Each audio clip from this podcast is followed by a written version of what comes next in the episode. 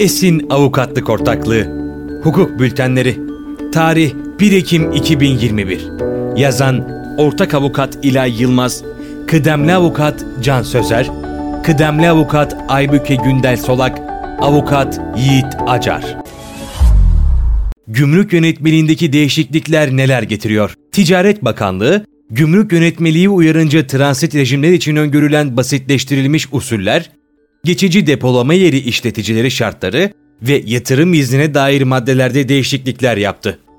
Gümrük yönetmeliğinde yapılan düzenlemeler arasında transit rejimler için izinli gönderici yetkisinin getirilmesi, geçici depolama yeri ve antrepo açma izni almak için yapılan başvurularda aranan kesinleşmiş mahkumiyet kararı bulunmaması şartına ilişkin suçların kapsamı ve tabi oldukları mevzuatın netleştirilmesi yer alıyor. Değişiklikler kapsamında gümrük işlemlerinin kolaylaştırılması yönetmeliği hükümleri çerçevesinde hali hazırda alınmış olan izinli gönderici yetkisi ve tesis yetkilendirmelerine ilişkin geçiş süreci de düzenlenmektedir. Yeni gelişme Ticaret Bakanlığı 24 Eylül 2021 tarihinde gümrük yönetmeliğinde değişiklikler yaptı.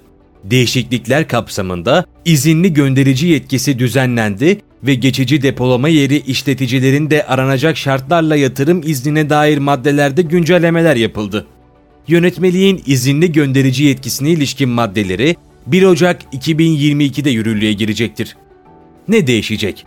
Transit rejimine konu eşyalar için basitleştirilmiş usuller arasında izinli gönderici yetkisi eklendi. Söz konusu yetki, transit rejimine konu eşyanın hareket idaresine sunulmaksızın transit işlemlerini gerçekleştirmek isteyen kişilere verilebilecek. İzinli gönderici yetkisi başvurusunda aranacak koşullar, izlenecek usul, yetkinin askıya alınması iptali, gümrük işlemleri ve diğer kanunlar bakanlıkça düzenlenecektir. Yapılan değişiklikler kapsamında geçici depolama yeri açmak ve antrepo açma izni almak üzere başvuran gerçek kişilerin ve tüzel kişilerin yönetim kurulu başkanı ve üyeleriyle şirket sermayesinin %10 veya daha fazlasına sahip gerçek kişilerin haklarında kesinleşmiş mahkumiyet kararı bulunmaması şartının arandığı suçların kapsamı ve tabi oldukları mevzuat kalemleri netleştirildi.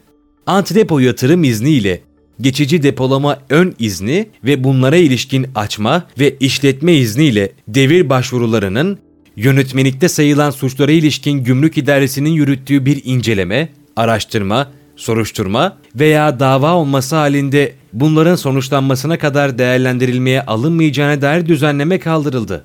İzinli gönderici yetkisine ilişkin geçiş süreci Yönetmelik değişikliklerinden önce gümrük işlemlerinin kolaylaştırılması yönetmeliği hükümleri çerçevesinde hali hazırda izinli gönderici yetkisi ve tesis yetkilendirmesi almış olanların yetkileri 31 Aralık 2023 tarihine kadar geçerliliğini koruyacaktır.